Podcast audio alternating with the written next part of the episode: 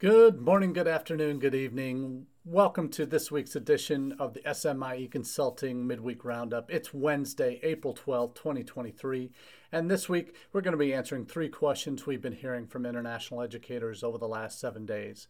And as we do each week on the Roundup, we want to say a special shout out to those that are watching live on Facebook, YouTube, Twitter, or LinkedIn across our S M I E Consulting social channels, but also uh, recognize those that are watching on repeat and taking in the information and our thoughts on these three questions of the day, uh, but also uh, those who listen to the audio-only podcast version. I uh, want to say a special thank you to all of you who are making the Roundup a part of your regular international edification.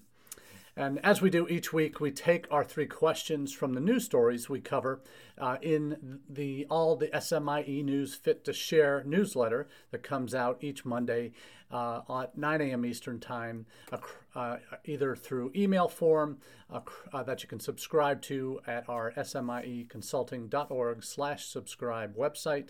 Uh, you can enter your details, see the archive of past editions, and then uh, get the weekly email, nine a.m. Eastern, in your inbox every week. Uh, that'll cover top stories on social media and international ed news, and oftentimes where those two overlap. And that forms the basis of where we pull the questions we cover each week from themes of stories we see developing each in each week's news. Some uh, themes that we cover are variations on a, on a theme that we see happening re- on a regular basis uh, with new insights and uh, potentially new information that changes implications for uh, what we do in international education. And obviously we want to make the, the time here on Wednesday a chance to go deeper into those uh, themes and questions and news stories to see how we can uh, leverage these uh, tools and these uh, themes and questions and answers, hopefully, into what we do in international education.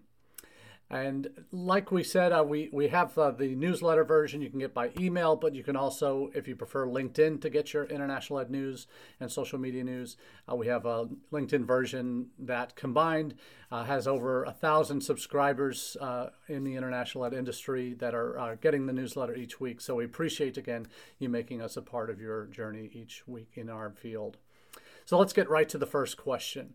Uh, it is, how did international education respond to the Department of Ed guidance? Now, if you remember, in February, mid-February, the Department of Education released this guidance that was intentionally, initially intended to be for uh, uh, uh, restrict uh, U S institutions from using uh, third-party providers who are outside the United States and or not owned by uh, U S citizens from using any funds related to Title four. Uh, Title four basically uh, is, surrounds federal financial aid, and this guidance would have prevented any f- funding that you, that institutions get from, from federal financial aid to support these third-party providers, primarily O P Ms, uh, that were the initial target of this uh, for uh, funding them through uh, through Title four money. So that was the initial uh, supposed intent of the Department of Ed guidance. And I use the quotes guidance because it's been anything but uh, a guide to how to do things properly in government speak.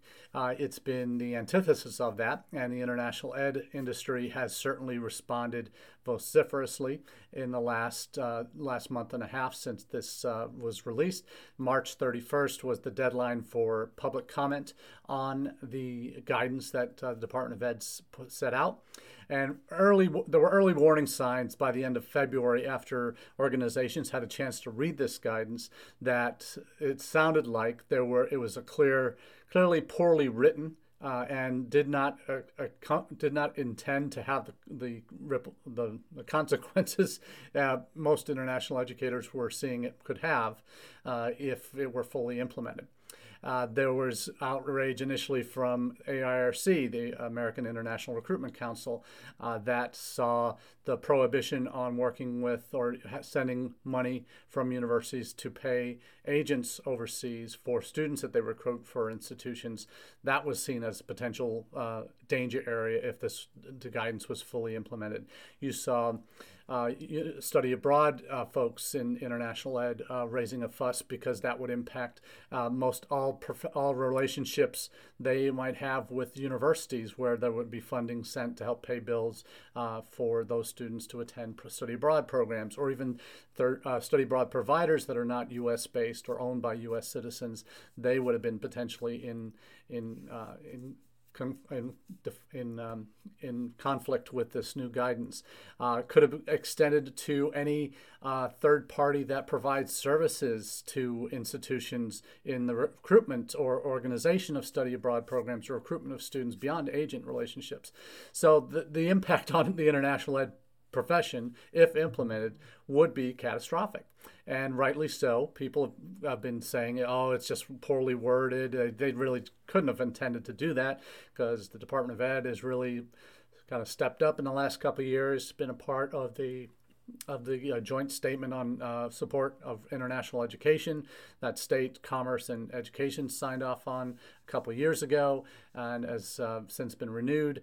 Uh, they've been more active in international education issues, so it was it would seem counterintuitive that they would then put this guidance in place that would kind of sabotage, in effect, everything that U S institutions have been doing internationally for the last uh, couple, three decades. So, uh, what's the what is the what is the response been from the international ed community? Uh, and it's fairly straightforward in terms of what uh, what the what the sector has all uh, all taken a, t- uh, taken a unified stance on this. And there were Uh, Uh, eleven hundred ins- individuals and organizations responded as part of this call for public comment. Uh, there's a Pi News article that provides a nice summary of all the various uh, actors that have been a part of the conversation. Uh, A C E, as they usually do, uh, NAFSA uh, have all, all been a part of this as well, and, and drafting their own letters. And A C E warned that the re- redefinition of uh, what uh, universities could do with third parties abroad, uh, if, if, if this guidance were fully implemented, uh, that it could impact nonprofit organizations and foundations that assist low-income first-gen recruitment, uh, retention and academic counseling, providers of clinical experiences for healthcare, stu- healthcare students, mental health providers, edtech publishers, and high school agencies partnering, participating in dual or concurrent enrollment programs. So that's A CE's kind of uh, niche there. Uh, talked about what A I R C would uh, would would ha- had problems with earlier, uh, that that they were uh, that R I T, as an example, uh, said its five hundred plus students projected to participate in study abroad annually annually would be impacted. Uh, that the University uh, of California system federal government.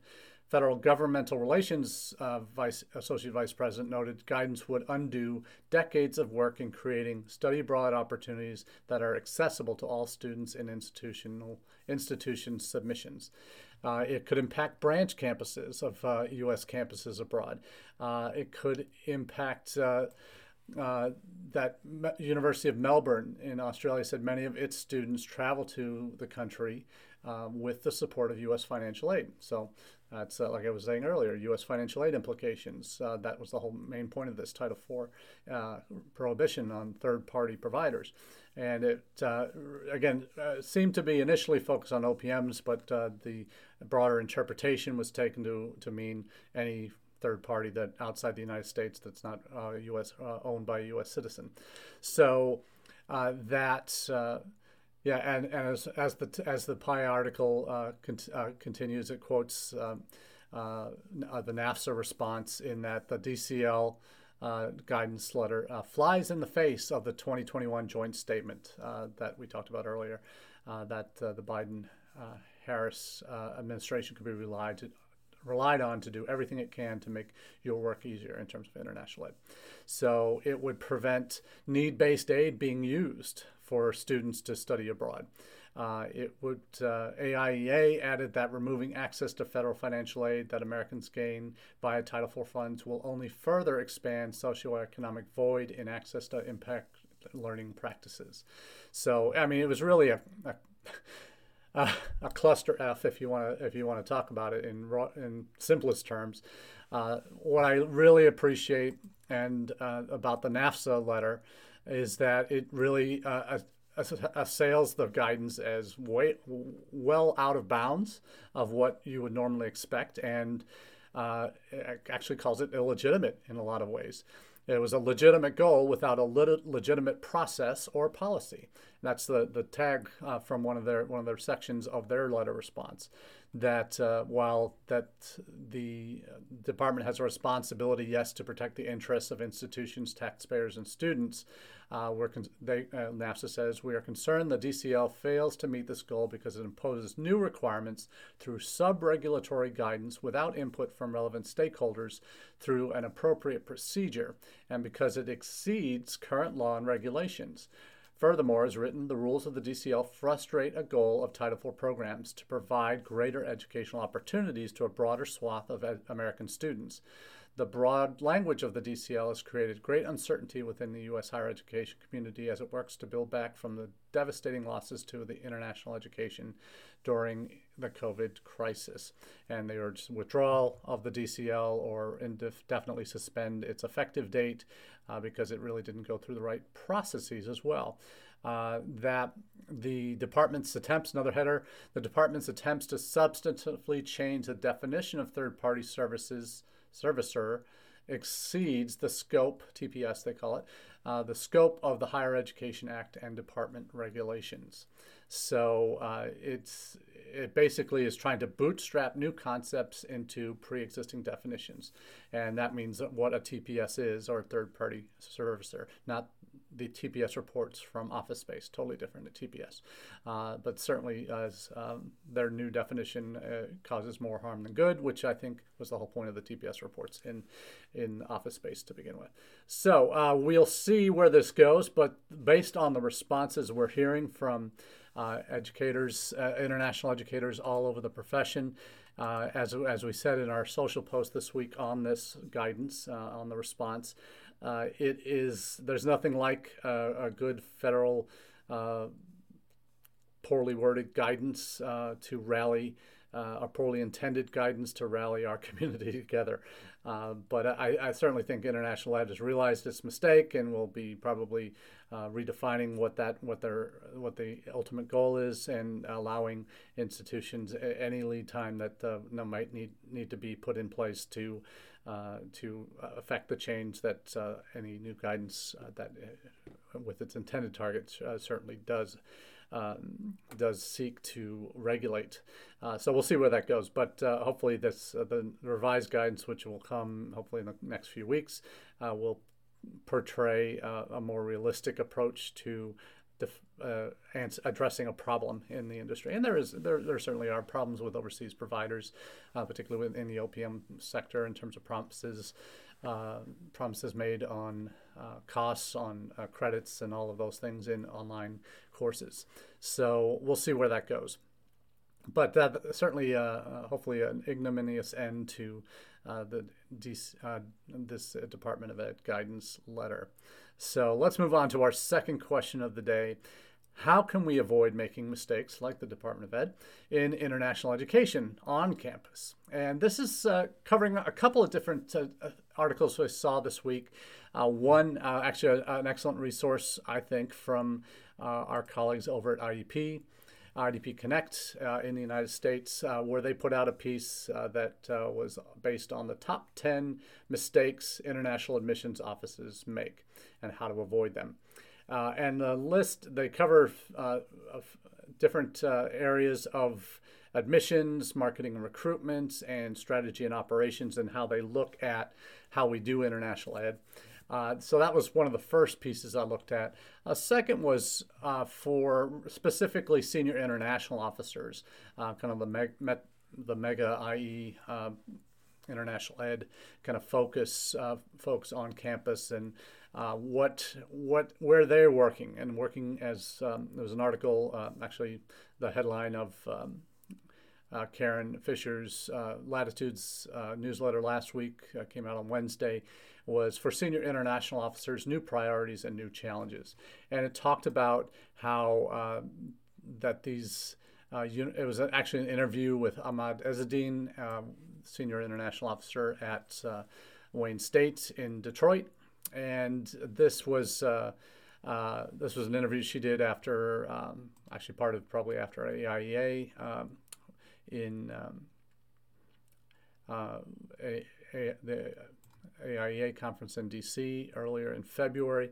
And uh, he talks about, uh, Ahmad does, in terms of uh, the uh, the kind of working in the gray, uh, that uh, the work that universities do uh, is, and particularly uh, in international ed, uh, impacts uh, impacts the world, and has to be that uh, that way. Uh, now, in terms of the, the challenges uh, uh, that he, he makes clear in his his response uh, to the article, where uh, the crises that come into play, and uh, that uh, the, the decisions that you have to make on the fly, uh, really based on gut, really than uh, any necessarily sometimes any data that needs to be uh, uh, needs to be or can be assessed or uh, in a real in a timely manner. Uh, before a decision could be made. Uh, the impact, he talks about the impact of COVID and uh, other challenges. Uh, there's uh, emphasis again now on enrollment and finances and maintaining support for all of these activities, both study abroad and uh, inbound students mobility, as well as internationalizing the, ca- the curriculum and the campus, providing research opportunities for faculty and all of those exchanges that need to happen. So it's a, he, he, he makes the point uh, is that we're There's a there's a lot of turnover. There has been a lot of turnover in the field, and that's been uh, an issue. Why are they reti- Why are so many folks retiring? And the pressures of the pandemic and all of these other things. Uh, uh, international being the first area to get see to see cuts, oftentimes at uh, institutions that aren't as fully committed, who are maybe just dipping their toes in the water and decide, well, maybe we did push the boat out too far. Let's step back. Um, he talks about uh, really the, the the challenges in the. in the field, the the, the reasons why uh, that uh, being in that in their positions to do good in the world, to help address some of the world's uh, challenges, um, that the the hope that we can make it a better world, as Ahmad says in his interview. So I think there's a lot uh, from the interview that I certainly encourage you to read. Um, uh, Karen's interview with him in her last week's uh, Latitudes edition. But um, there's certainly some mega issues that uh, S I Os have to address, and uh, how do they avoid those mistakes? And he makes the case very clearly in his interview that it's uh, keeping senior leadership in the loop, and hoping, hopefully, already ha- as an S I O, already having the ear of senior leadership, presidents, provosts, uh, that uh, can keep them up to date as to what's happening in the field, what world events are going to impact international education, and how that, how how what are the options for responding as an institution. Getting out of, in front of a lot of these issues early uh, is a, is always a challenge, and that's that's the role that an S I O has to play to make sure that uh, he's getting information from the ground up, seeing from uh, admissions folks what those trends are in international in terms of where there may be some pain points in uh, in in systems that are exist. He's hearing from study abroad uh, folks to fi- figure out if there's uh, any challenges we're having in terms of implementa- implementing more robust study abroad programs. He'll hear from uh, deans about some of the faculty challenges in, in internationalizing their curriculum and how they need support. So uh, some really solid things that uh, obviously Ahmad deals with every day in his role as an S I O that uh, you need to be prepared for, and there are ways to avoid those, and it means both managing up but also managing down and keeping yourself open as an S I O to the challenges that are, are affecting your staff and uh, the students ultimately that are the beneficiaries of what you do. So great article uh, with Karen, interview with Karen, that really t- touches on some larger points. But the uh, I, I do point to the, um, for the kind of nuts and bolts for the international admissions folks, uh, there are some uh, things that I, I've certainly written about before, uh, certainly when I was uh, doing some columns for uh, for I D P Connect over the years. Uh, some of these issues that they bring up are ones that I've addressed. Uh, certainly um, they are the ones that I, I, I see all the time in consults I've done with institutions over the years. Uh, and some of the pain points that I know in, at U N L V we've certainly started to address Uh, and one of those, the first mistake up on the on the board, taking too long to process admissions decisions. And I can't tell you how significant that can be to your overall success in enrolling students is if you have a deadline or if you operate on rolling admissions and you make decisions as you get completed applications in your office, as we do at U N L V for undergraduates. Uh, if you are taking more than a month to to make a decision uh, when you're on rolling admissions, you are going to lose students as a result. Uh, that uh, if it's a if there are process problems, uh, it could be. Uh, you have, that's mistake number one, t- taking too long to, to process decisions, to make decisions. Mistake number two is, is something that is also uh, a, a real challenge and a barrier in a lot of places, having complicated, expensive, and time-consuming admissions procedures. Now, uh, this is probably going to be uh, the complicated piece is if you've got a lot of recommendation letters, a lot of uh, essays, a lot of extra things that you require as part of the application. Uh, if you're still requiring S A T, A C T, and potentially subject tests, that's a, a complication. Uh, if because it also adds expense if they have to take additional tests, uh, the expense of your application fee. We have a pretty substantial application fee that we can't waive right now uh, because it, that fee funds positions in our admissions office, and that's something longer term is that we're working towards addressing. Uh, we don't have the ability to give out waivers, app fee waivers, uh, in, in to certain groups or certain certain areas without some really significant mountains to be moved. So that's a challenge for us. Uh, we talk about time-consuming admissions procedures. Uh, this probably for us is going to be more um, uh, on the graduate side, where uh, in the past, uh, for this past this current recruitment cycle and for previous cycles, we required uh, NACES uh, a NACES a, a credential evaluation from one of their approved Uh, credential evaluators, uh, companies like O E S or an E C E, those type of one, those type of services. Uh, that adds an extra layer of expense and delay in students being able to complete their applications in a timely fashion.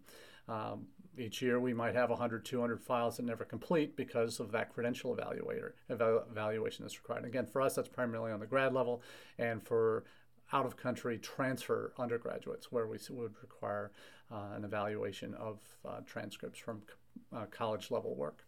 So that's that's a mistake. Mistake three, not af- offering enough scholarships and financial support. Uh, in certain markets, you need to have some sort of scholarship uh, money, and sometimes serious scholarship money, up to half of tuition, to be competitive uh, and, and getting students from certain markets. And a lot of colleges Don't, just don't have that or aren't willing to commit those kind of resources. On the recruitment side, some of the mistakes, they say, using a one-size-fits-all marketing approach. And this is, you've got the same posts that go out over all your social media channels to students around that you hope to target around the world, but certainly miss a swath of the world based on which platforms you're posting on, time of day that you're posting on, all of the different things that you could do wrong in marketing uh, and where you're marketing your, your content. Failing to leverage current international students and alumni, uh, and this is this is an obvious one. Uh, any any institution I work with, in terms of comm flows we put together, marketing content that we want to have available, uh, I say you got to get your current student testimonials and them involved in uh, uh, whether it's videos, whether it's uh, video uh, uh, written testimonials that you can have translated, inserted into comm flows, uh, having them available for online chats, doing all that, having the alumni, successful alumni, having their stories captured and then repurposed again in comm flows and marketing approach. That needs to be a piece of the puzzle. Uh, and then also uh, not being available where and when students are looking. So as it goes to timing again, it's not, uh, you could be have the best content in the world, but if it's getting out there at times of days when they're asleep or not online, then you're miss, missing the boat there. Uh, on the operations and strategy side, Uh, relying on gut feelings and past experiences instead of data to guide recruitment strategies. And that's so important uh, that you, if you don't have data to back up why you're doing certain uh, initiatives in certain countries, you, you're probably uh, shooting in the dark, uh, that you're taking on too much at once. And that's something that you learn over time, is that, you, yes, I want to do this, I want to do this, I need to be there, I need to be here, but I need to go to this conference, I need to go to that conference. But you only have so many hours in the day, and you certainly don't have unlimited budgets. And when you do try and do too much, you miss uh, miss the end goal, and that's I'm trying to build something uh, uh, gradually over time to meet meet uh, meet targets that are realistic and practical and achievable. Uh, that you operate in a silo. Uh, that's where you don't have the direct lines to the people that matter in other areas that can help support what you do and who need to know what you're doing and be advocates for you up the chain. And then uh, not having a yield strategy in terms of, well, we've got all these admitted students now, so what's the follow-up? What are we doing next to make sure we're converting them uh, through the pipeline uh, to get them in the door for the fall? So all those are the ten that I D Ps uh, connects as uh, has outlined and goes into some detail on their uh, in their most recent guide. Um, it's a downloadable uh, downloadable sheet uh, article that you can get. So it's a fairly it's a seventeen, eighteen pages. So it's well worth a, a read, and as a resource, uh, I would certainly recommend having that uh, on hand as you go through your day. Now let's get to that third question of the day, and it's a, it's a big one. Uh, what is the future of international student mo- mobility? And no, we're not going to answer that uh, in a Nostradamus sort of way today in terms of predicting that, yes, we're going to be uh, have twice the number of international students in the U S in the next seven, eight years. Uh, I wish, uh, and certainly if more institutions got their uh, collective acts together uh, and found ways to uh, do international right, and, and including avoiding the mistakes that we just outlined in the previous question, and not uh, and not having government uh, guidance get in the way of things, and that's always can be a potential obstacle. Uh, what I think this uh, question on the future of international student mobility, again, is looking more globally about uh, internationally mobile students. Uh, we've seen reports that uh, as of twenty twenty-three, twenty twenty-two at least, there were oh, well over five million students studying outside their home country. Uh, we know that that's doubled in the last ten, fifteen years. Uh, so the, num- the the pie of internationally mobile students has grown significantly and will continue to grow. And the article that uh, kind of drove a lot of what we're talking about here in, a, in terms of a bigger picture view of student mobility through twenty fifty is a report from HolonIQ uh, that does Uh, a, does a series of these reports uh, every, fa- fairly frequently, that uh, they project an additional one billion post-secondary graduates worldwide through twenty fifty. Uh, now, that's not one billion post-secondary uh, graduates who are looking to go outside their home country, but that's just a, a total number uh, that would uh, be looking to um, need or looking for higher education opportunities. And that's post-secondary graduates. So that's those that are actually going to be coming out of uh, of secondary schools, going into college and university, and graduating in the next um, twenty-seven years. So that so there's clearly going to be a strong demand for higher education uh, in, in the future through the next twenty-seven years or so. Uh, that, that demand uh, because of capacity concerns in certain markets, uh, that clearly they don't have the capacity to, to educate everybody who wants a spot in within their own countries. A lot of them will start looking overseas, uh, and that's that demand uh, for overseas education will drive obviously students to explore overseas options. Will all of those come to the United States? Clearly, no. If you've been listening to anything we've said over the last uh, three years of three and a half years of doing these. Actually, four and a half years of doing these uh, uh, these lives, uh, you know that uh, that is not a process that happens uh, uh, in a vacuum. They don't all just come to the United States. Uh, that globally student mobile, globally mobile student pie, globally global student my global international student mobility pie has grown substantially, as as we said, doubled more than doubled in the last twenty years. Uh, we see that pie, our percentage of the pie in the United States, we were a third of the pie back in the nineties. We're now fifteen percent of the pie and shrinking. Uh, but our overall numbers have over over time have grown substantially as well, more than doubled in uh, in the last twenty years. So uh, what the Holon report, the HolonIQ report looks at, uh, that looks at the, the demand for uh, higher education, but it also uh, looks at, oh, I mentioned we're at about six, five or six, mil, about six million people, uh, students studying outside their home country uh, right now. Uh, but they're anticipating as many as eight million students studying abroad by twenty thirty. Uh, so from about pre-pandemic twenty nineteen to uh, where we're at five or so to as many as eight million by twenty thirty. So significant increases in a fairly shorter time, less than and a little more than a decade. So uh, Asia and Africa are going to be the key drivers of that growth. Uh, Asia is already seventy percent of the global student market. Africa is going to dig into their share overall. Uh, those two continents will approximate uh, eighty percent of the total global population outside of their home countries, our, our total population of the world. Uh, eighty percent of the world's population will be from Africa and Asia between twenty sixty and twenty seventy. So um, there, the, the numbers that are coming from there, obviously, that can't find places in their home countries for higher ed, is going to be quite significant as well. So uh, does the analysis does conclude that most students, many students, will be seeking an English-taught degree or qualification uh, because top institutions, half the top five hundred universities worldwide are in the U S, U K, Canada, or Australia. Uh, global demand it considerably exceeds the enrollment capacity of those top-tier institutions, uh, so there'll be more competition uh, for down further down the chain uh, beyond the Big Four uh, de- de- de- uh, Big Four uh, destinations. Uh, that uh, for the past twenty years, the Big Four have ha- held on at about thirty-seven percent.